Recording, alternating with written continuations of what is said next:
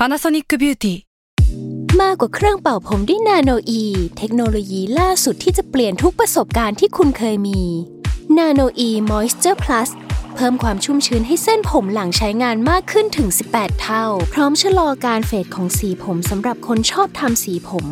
ดูแลความชุ่มชื้นทั้งเส้นผม หนังศีรษะและผิวคุณ Panasonic NA0J มีเทคโนโลยีนาโนอีที่ care only you s a l ม o n PODCAST มัน สด อร่อย The Future Sight กับผม ดรไก่ กุลเชษมงคล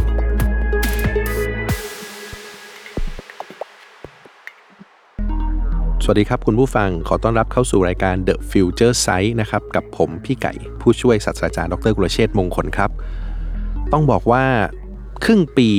2020 นะฮะที่ผ่านมาเนี่ยเรื่องที่อยู่ใกล้ตัวเรามากที่สุดนะฮะคงหนีไม่พ้นเรื่องการแพร่ระบาดของเชื้อไวรัสโควิด -19 นะครับแล้วก็ถึงแม้ว่าที่ผ่านมาเราจะเห็นว่าหลาย ๆ ประเทศทั่วโลกนะฮะได้พยายามปิดเมืองหรือล็อกดาวน์นะฮะแล้วก็หามาตรการต่างๆ รวมทั้งพยายามหาวัคซีน แต่ตอนนี้ก็ยังต้องพูดตรงๆ ว่ายังไม่ประสบความสำเร็จเท่าที่ควรนะครับเอ่อแต่ยังไงก็ตามเนี่ยผมต้องบอกว่า การปิดเมืองหรือการล็อกดาวน์เนี่ยมันส่งผลกระทบอะไรหลายอย่างมากเลยนะครับ โดยเฉพาะเรื่องของความเป็นอยู่ของมนุษย์นะครับ ดูไปจนถึงเรื่อง sustainability ด้วยนะฮะเพราะฉะนั้นเนี่ยหัวข้อวันนี้ที่พี่ใหญ่จะมาชวนคุยเนี่ยผมจะมาชวนคุยกับคุณผู้ฟังทุกท่านเนี่ยคุยเรื่อง sustainability กันหรือเรื่องความยั่งยืนเนี่ยแหละนะฮะเราจะมาดูกันว่าเออแนวโน้มหรือเทรนด์เรื่องนี้มันเป็นยังไง นะครับ รวมถึงไอ้โควิดที่มันเกิดขึ้นมาเนี่ย มันส่งผลกระทบอะไร แล้วมันก็กระตุ้นอะไรให้เกิด sustainability ในด้านบวกหรือด้านลบมากขึ้นหรือไม่นะครับ เรามาจะมาคุยเรื่องนี้กัน โอเค เรามาดูเรื่องแรกก่อนเลยนะฮะว่าโควิดเนี่ย มันส่งผลกระทบถึงเรื่อง sustainability เนี่ยในสองแง่มุม ต้องบอกว่ามีทั้งด้านบวกและด้านลบนะฮะบอกเลยว่าโลกบูก้าของแท้นะฮะคือมีทั้ง ด้านที่เป็นผลดีและด้านที่เป็นผลเสีย อย่างเงี้ยภาษาอังกฤษเขาเรียกว่า ambiguity ก็คือเราไม่รู้เลยจริง ๆ ว่ามันเป็นด้านไหน ด้านดีหรือด้านไม่ดีนะฮะโควิดเกิดขึ้นแน่นอนด้านบวกก่อนนะ ด้านบวก มันช่วยทำให้ผลกระทบทางด้านมลพิษต่างๆเนี่ยลดน้อยลง ทุกท่านจะสังเกตดูได้ว่า ท้องฟ้าโปร่งใสขึ้น ฝุ่น PM ลดลง แม่น้ำลำคลอง ทะเลสะอาดมากขึ้น สัตว์ต่างๆ คืนสู่ธรรมชาติมากขึ้น เนี่ยด้านบวกที่ได้จากโควิดอ่าแต่ถ้าด้านลบเลย แน่นอนคนก็ต้องกลัวโรคระวังเรื่องความสะอาดนะฮะจานชานช้อนซ่อม ต้องเป็นไงฮะถูกห่อพลาสติกมาอย่างดีอย่างแน่นหนานะครับเวลาเราไปกินข้าวเดี๋ยวนี้เครื่องปรุงเครื่องปรุงต่างๆเนี่ยต้องมีการห่อกันแบบ เพื่อความสะอาดนะแล้วบางทีเครื่องปรุงเปิดมากินนิดเดียวกินไม่หมดต้องโยนทิ้ง มันทำให้เกิดผลกระทบทางด้านเรื่องพลาสติกเนี่ยที่เรากำลังพยายามรณรงค์กันมาตลอด พอโควิดมาเปรี้ยงเดียวเนี่ยสิ่งที่รณรงค์มาตลอดเนี่ยเริ่มเริ่มจะไม่เดินต่อเลย เพราะว่าเราต้องกลับมาบริโภคหรือมาใช้พลาสติกจำนวนมากอีก เพราะฉะนั้นนี่ก็เป็นเรื่องลบนะฮะที่ส่งผลมาจากโควิด ดังนั้นจะบอกว่าเรื่อง sustainability เนี่ยมันจะดูเหมือนกับเป็นลบอย่างเดียวมันก็ไม่ได้หรอกครับมันก็มีด้านบวกด้วยก็คืออย่างที่บอกแหละว่าฝุ่นควันน้อยลงอะไรดีขึ้น เพราะว่ามนุษย์ไม่ได้ไปแตะต้องมันมากนะครับ เพราะฉะนั้นวันนี้อะอย่างที่บอกจะโฟกัสลึกลงไปเรามาคุยกันดูเลยว่า sustainability ของโลกเนี่ยตอนนี้แนวคิดมันเป็นยังไงและเทรนด์นะครับมันมีการเปลี่ยนแปลงไปยังไงบ้างนะครับ หลายๆคนคงอาจจะยังไม่รู้ว่าในโลกของเราเนี่ยมีการควบคุมอุณหภูมินะฮะไม่ให้เพิ่มสูงเกิน 1.5 องศานะครับ เพราะถ้าโลกเราเนี่ยมีอุณหภูมิเพิ่มสูงขึ้นอีก 1.5 องศาเซลเซียสเมื่อไหร่ มันจะทำให้เกิดผลกระทบทางด้านไม่ดีกับระบบนิเวศนะครับของโลก แล้วสภาพอากาศเสียหาย ก็จะรุนแรงมากแล้วเผลอๆจะเสียหายไปอย่างถาวรเลยภายในปี 2050 นี้ นะครับนั่นก็คืออีกประมาณ 30 ปีข้างหน้า เพราะฉะนั้นเนี่ยอย่างที่ผมเรียนตอนต้นว่าทั้งโลกเนี่ยประเทศต่างๆ เขาก็พยายามร่วมมือกันพูดคุยกัน แล้วทำยังไงที่จะรณรงค์ไม่ให้อุณหภูมิของโลกมันเพิ่มเติมสูงขึ้น อีก โดยเฉพาะไม่ให้เกิน 1.5 องศานะครับ ถ้าเกินไปจริงๆนะฮะเราจะอยู่ไม่ได้นะครับ แล้วมันก็จะเกิดปัญหาอื่นๆตามมา ไม่ว่าจะเป็นเรื่องน้ำทะเลที่สูงขึ้นด้วย เพราะว่ามันเกิดการละลายของน้ำแข็ง นะครับ เพราะฉะนั้นเนี่ยต้องบอกว่าเรื่องนี้เป็นประเด็นที่สำคัญนะครับ แล้วก็ปีนี้ครับต้องบอกว่าสถานการณ์ไวรัสโคโรนาเนี่ยที่มันที่มันส่งผลในด้านบวกเนี่ยเมื่อกี้ผมบอกแล้วมันมีทั้งบวกทั้งลบนะอ่าสถานการณ์ไวรัสโคโรนาเนี่ยมันส่งผลทั้งด้านบวกเกี่ยวกับธรรมชาติเนี่ยมันทำให้ปริมาณก๊าซเรือนกระจกที่ถูกปล่อย เพิ่มขึ้นใหม่สู่ชั้นบรรยากาศเนี่ยมันลดลงนะครับมันลดลง ซึ่งถือว่าเป็นเรื่องดีนะ แต่ยังไงก็ตาม เราสะสมไอ้ก๊าซเรือนกระจกนี้มานาน เพราะฉะนั้นค่าความเข้มข้นที่สะสมในชั้นบรรยากาศเนี่ยมันยังไม่มีแนวโน้มจะลดครับ ถึงแม้ปีนี้โอ่า overall ที่ปล่อยขึ้นไปใหม่จะน้อยลง แต่ภาพรวมที่มันสะสมอยู่แล้วไม่ได้ลดลง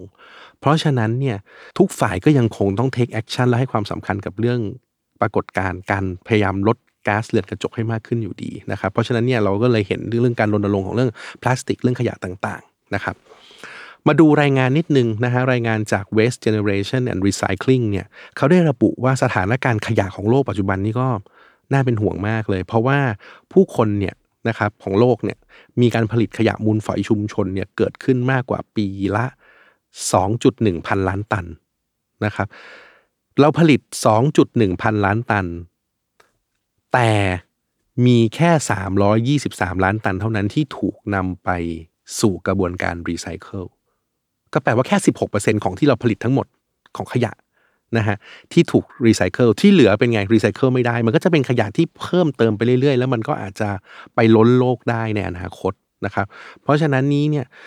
ประเทศทุกประเทศอย่างที่พี่ไก่บอกว่าก็พยายามที่จะโฟกัสเรื่อง sustainability ดังนั้นในปัจจุบันนี้มันก็เลยมีแนวคิดอีกตัวหนึ่งนะครับที่มีความเกี่ยวข้องกับ sustainability นะครับแล้วก็ถูกหยิบยกออกมาพูดอยู่บ่อยครั้ง ซึ่ง เราเรียกมันว่า circular economy หรือเรียกว่าระบบเศรษฐกิจหมุนเวียนนะครับ พี่ไก่ก็เลยจะขออธิบายคำนี้นิดนึงว่าไอ้ circular economy นี่มันหมายถึงอะไรนะครับคำว่า circular economy นี้มันหมายถึงการทำเศรษฐกิจ หรือการออกแบบเศรษฐกิจที่เน้นการนำวัตถุดิบกลับมาใช้ใหม่เป็นวงจรไม่รู้จบนะครับแทนที่เราจะผลิตแล้วใช้แล้วทิ้งไปเลย ซึ่งสมัยก่อนเราอาจจะเรียกมันว่า linear economy ก็ได้ คือผลิตครั้งเดียวแล้วใช้แล้วทิ้ง แต่ปัจจุบันเนี้ยโลกมันเกิดแก๊สเรือนกระจกอย่างที่พี่ไก่เล่าไป เพราะฉะนั้นเรื่องทำยังไงจะอยู่ได้อย่างยั่งยืน เราจึงต้องพยายามหมุนเวียนทรัพยากรกลับมาใหม่ ในทุกๆ ส่วนไม่ว่าจะเป็นเรื่องการผลิตหรืออะไรก็แล้วแต่นะครับ สมัยก่อนครับต้องบอกว่าสมัยที่เราทำกำไรเศรษฐกิจมันรุ่งเรืองมากๆเนี่ยนะครับหลายสิบปีหรือหลักร้อยปีมาแล้วเนี่ย ทุกคนหรือทุกบริษัทเนี่ยมุ่งเน้นการสร้างกำไรเป็นหลัก โดยไม่ได้สนใจทรัพยากรของโลกเลย ถูกไหมฮะ เพราะฉะนั้นเราก็เน้นผลิตจำนวนเยอะๆ ยิ่งหลักทางเศรษฐศาสตร์บอกว่า economy of scale เนี่ยคือผลิตเยอะยิ่งลดต้นทุนได้ ดังนั้น ทุกบริษัทครับก็ยิ่งต้องผลิตให้เยอะ เพื่อจะลดต้นทุนในการผลิตลงไป แต่สุดท้ายแล้วเนี่ยบริษัทไม่ได้คำนึงถึงผลกระทบนะครับพอมาถึงวันนี้ ก็เลยเกิดขยะล้นโลก ดังนั้นแนวความคิด circular economy ในปัจจุบันเนี่ยจึงเป็นแนวคิดที่เน้นการหมุนเวียนทรัพยากรที่ใช้เป็นสินค้าแล้ว หรือวัตถุดิบส่วนเกินที่ใช้ในการผลิตสินค้านั้น สามารถนำกลับมาใช้ใหม่โดยไม่เสียเปล่านะครับ แล้วก็ต้องบอกว่าไอ้ circular economy เนี่ยถือว่าเป็นเทรนที่เป็นแนวคิดแบบองค์รวมนะฮะที่จะเปลี่ยนกระบวนทัศน์ของการผลิต การบริโภครวมทั้งการใช้ชีวิตของมนุษย์ในอนาคตได้เลย นะครับ ซึ่งในอนาคตเนี่ยต้องบอกเลยว่าการออกแบบผลิตภัณฑ์ก็จะต้องเปลี่ยนไป นวัตกรรมการบริการในเรื่องต่างๆ ก็จะเปลี่ยนไปนะครับ แล้ววิธีในการใช้ทรัพยากรต่างๆ ก็จะเปลี่ยนไปเช่นกัน โอเคเรามาดูหลักของ circular economy หน่อยว่ามันเป็นยังไงนะครับ ประเด็นแรกเลยคือผู้ผลิตนะครับ หรือธุรกิจในอนาคตเนี่ยจะ ต้องนำวัตถุดิบนะครับ ที่ดีที่ถูกต้องและถูกนำมาใช้อย่างมีประสิทธิภาพสูงที่สุดนะครับ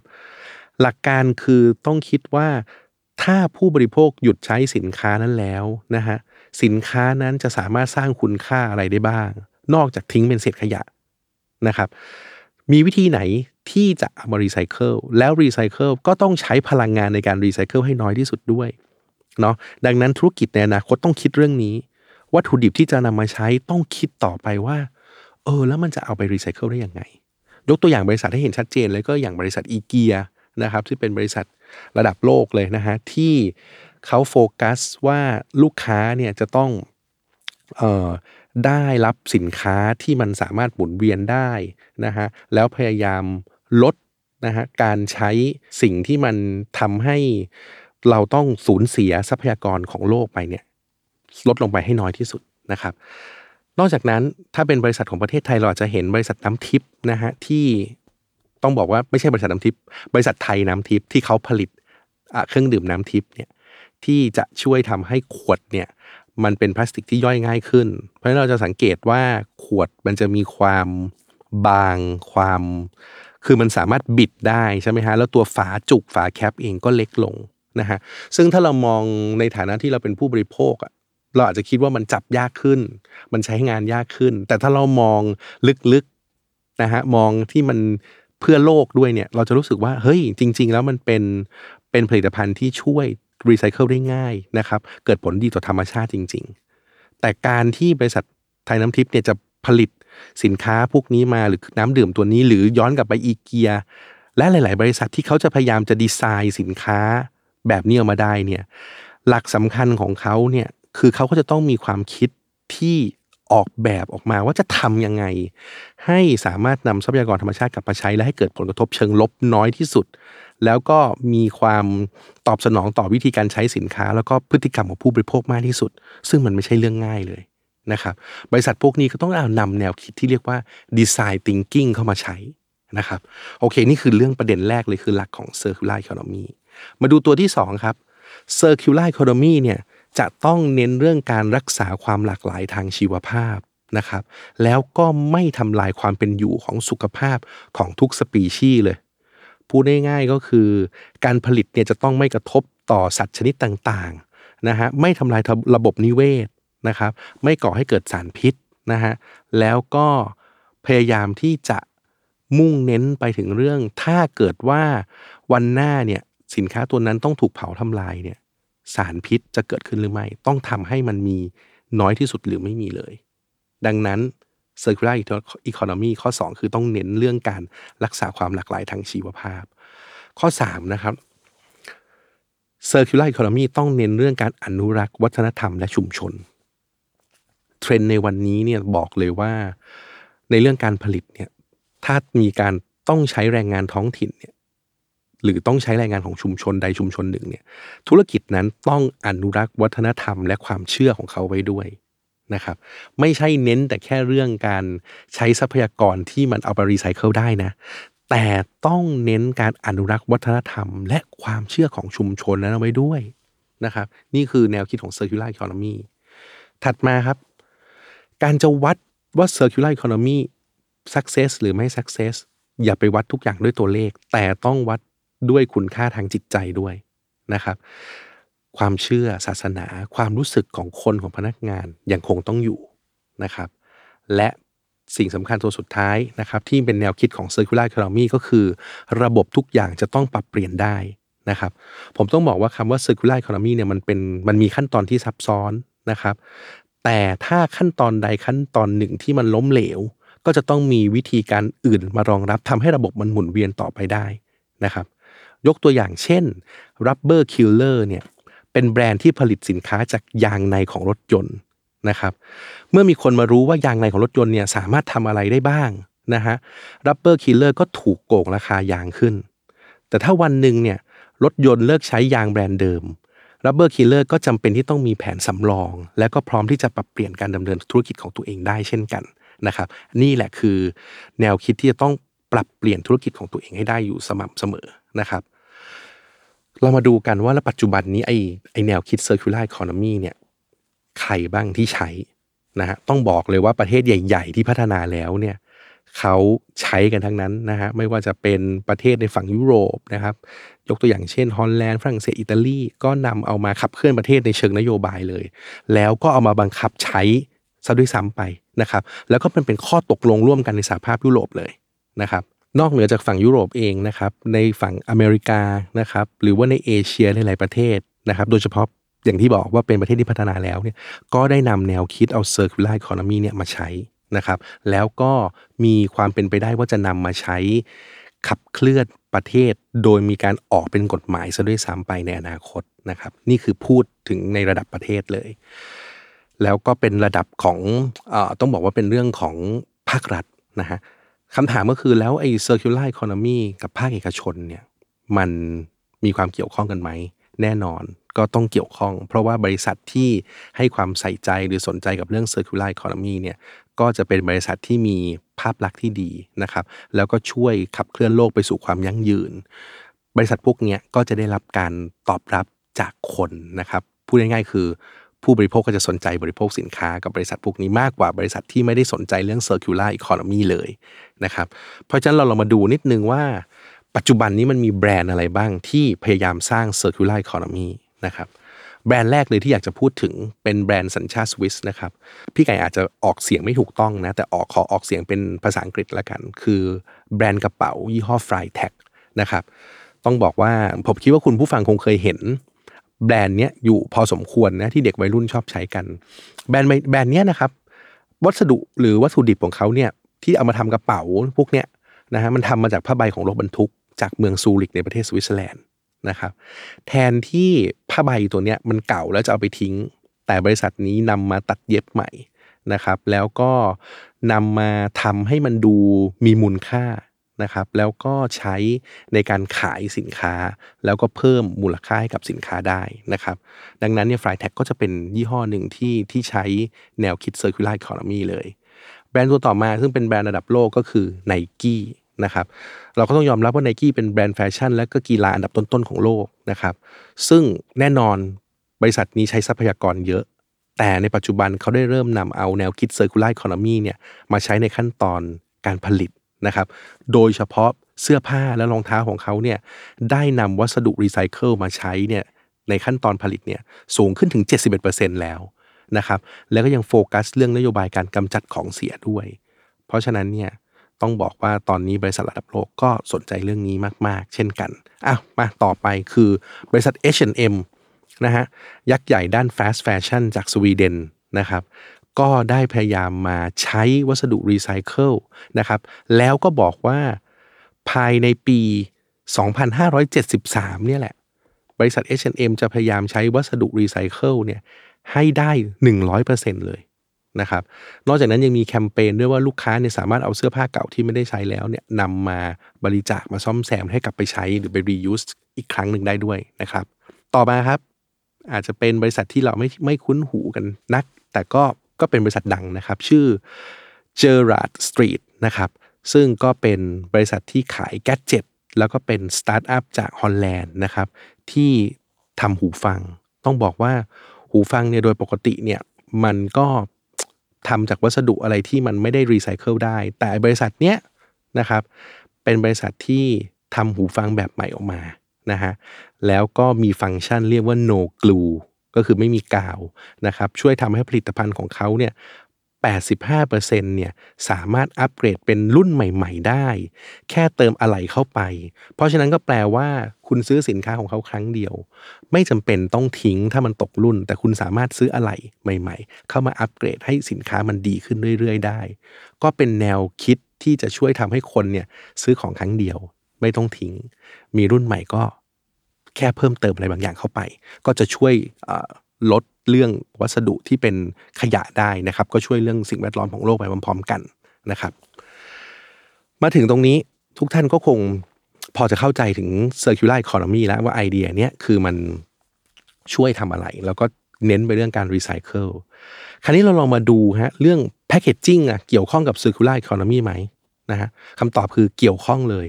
ทุกวันนี้เนี่ย บริษัทจำนวนมากพยายามไปโฟกัสเรื่อง packaging ที่มันรักโลกนะครับ แล้วก็ทำยังไงให้ packaging ของเขาเนี่ยมันไม่ได้เป็นขยะนะฮะสามารถเอาไปใช้เอาไปเอาไปทำอะไรให้มันเกิดประโยชน์สูงสุดได้ เพราะฉะนั้นผมก็อยากจะยกตัวอย่างบรรจุภัณฑ์สักสองสามตัวที่น่าสนใจนะครับ ตัวแรกเลยคือบรรจุภัณฑ์ของบริษัท ไม่รู้ออกเสียงถูกต้องหรือเปล่า โอ้โห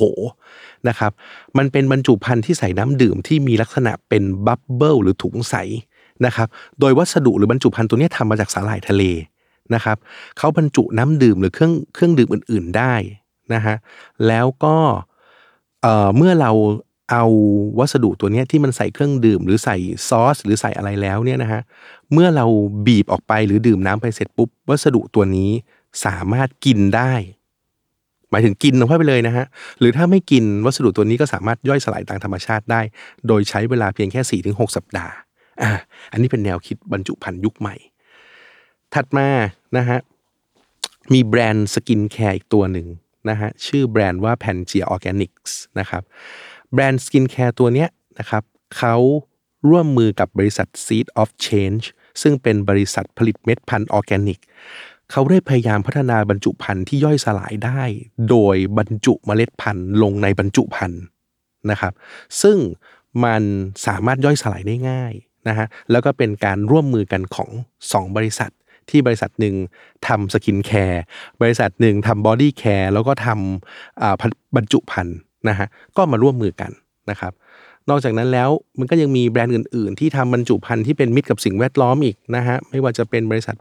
Puma ที่ขายสินค้าเกี่ยวกับการออกกำลังกายอะไรพวกนี้นะฮะเราจะเห็นว่าตอนนี้เทรนด์มันเป็นอย่างนี้ไปแล้วทั่วโลก เพราะฉะนั้นตัวประเทศไทยเองหรือธุรกิจไทยเองเนี่ยก็ต้องพยายามที่จะเข้าไปโฟกัสเรื่อง circular economy เหมือนกันนะครับสินค้าหรือบริการอะไรก็แล้ว แต่ที่เรากำลังจะต้องทำหรือจะต้องผลิตนะฮะเพื่อให้แบบตอบสนองกับผู้บริโภคเนี่ยจะต้องคำนึงถึงเรื่องการรีไซเคิลหรือนำมาใช้ใหม่ ซึ่งบอกเลยว่าบริษัทในไทยหลาย ๆ หลาย ๆ บริษัทก็ได้พยายามโฟกัสเรื่องนี้นะครับไม่ว่าจะเป็นกลุ่ม PTT หรือ SCG เองนะครับก็ได้พยายามหมุนเวียนนะฮะแล้วก็นำเอาสิ่งของบางอย่างที่ใช้แล้ววนกลับมานะครับคราวนี้ที่พี่ไก่พูดอาจจะเป็นภาพใหญ่เกินไปที่มันเกี่ยวข้องกับ circular economy เกี่ยวข้องกับระดับบริษัท แต่คำถามที่จะเป็นคำถามสำคัญคือ แล้ว เราจะสามารถนำมันมาประยุกต์เข้ากับธุรกิจของเราได้อย่างไรนะครับ ก็มีวิธีการง่ายๆมาฝากนะครับสี่สาห้าเรื่องด้วยกันคือหนึ่งเลยนะฮะเราคงต้องไปเน้นนะฮะบริษัทจะต้องโฟกัสเรื่องการจัดการทรัพยากรและการผลิต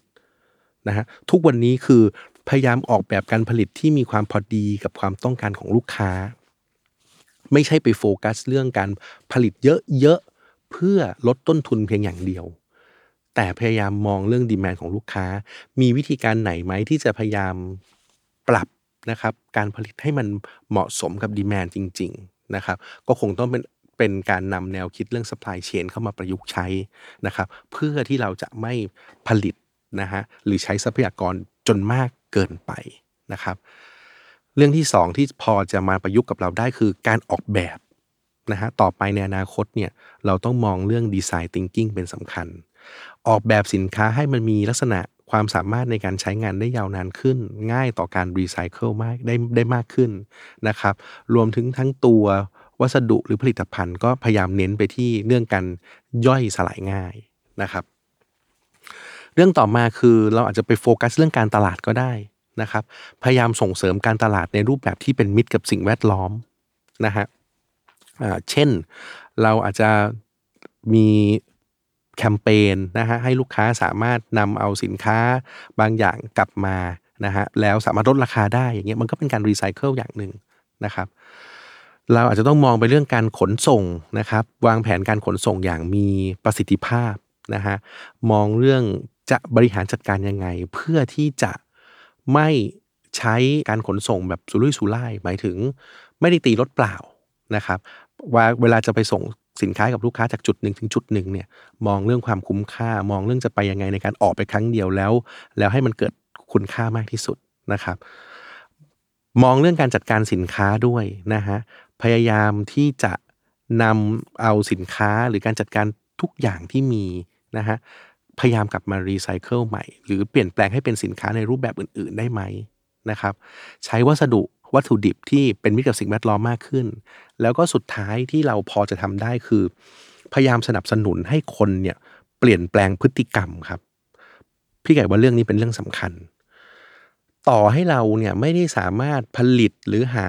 อะไรที่มันรีไซเคิลได้ แต่สิ่งที่จะช่วยทำให้เราสามารถลดโลกร้อนได้ เราสามารถเป็นจุดเริ่มต้นของ circular economy ได้ ก็คือการปรับเปลี่ยน พฤติกรรมของลูกค้าเรา ยกตัวอย่างง่ายๆเลยครับ เราจะเห็นเลยเนี่ยว่าร้านกาแฟนะชื่อดัง และก็หลาย ๆ ร้านเนี่ยเขาได้มีการรณรงค์ใช่ไหมให้นำภาชนะมาเอง แล้วลดราคาให้ เนี่ยเนี่ยพี่ใหญ่ว่ามันเป็นส่วนหนึ่งของการสนับสนุนให้คนเปลี่ยนพฤติกรรมนะครับ หรือแม้กระทั่งการสนับสนุนให้คนเปลี่ยนพฤติกรรม โดยการไม่แจกถุงอ่าแน่นอนว่ามันคงเป็นความอึดอัด ตัวพี่ใหญ่เองก็โคตรอึดอัดเลยเวลาไปซื้อของเนี่ย แล้วรู้สึกว่าเราเคยได้รับความสะดวกสบายมาตลอด หลาย ๆ คนเนี่ยบอกเลยว่า เวลาไปช้อปปิ้งสมัยก่อนนะ ซื้อของปุ๊บขอซ้อนถุงหน่อยอ่าถือของไม่ได้หนักมากแต่ขอซ้อนหน่อยเพราะว่ากลัวถุงขาดเดี๋ยวเดี๋ยวถือถือไปแล้วขาด จริง ๆ ไม่ได้กลัวถุงขาดหรอกครับ แต่อยากได้ถุงกลับมาใส่ขยะที่บ้านเห็นไหม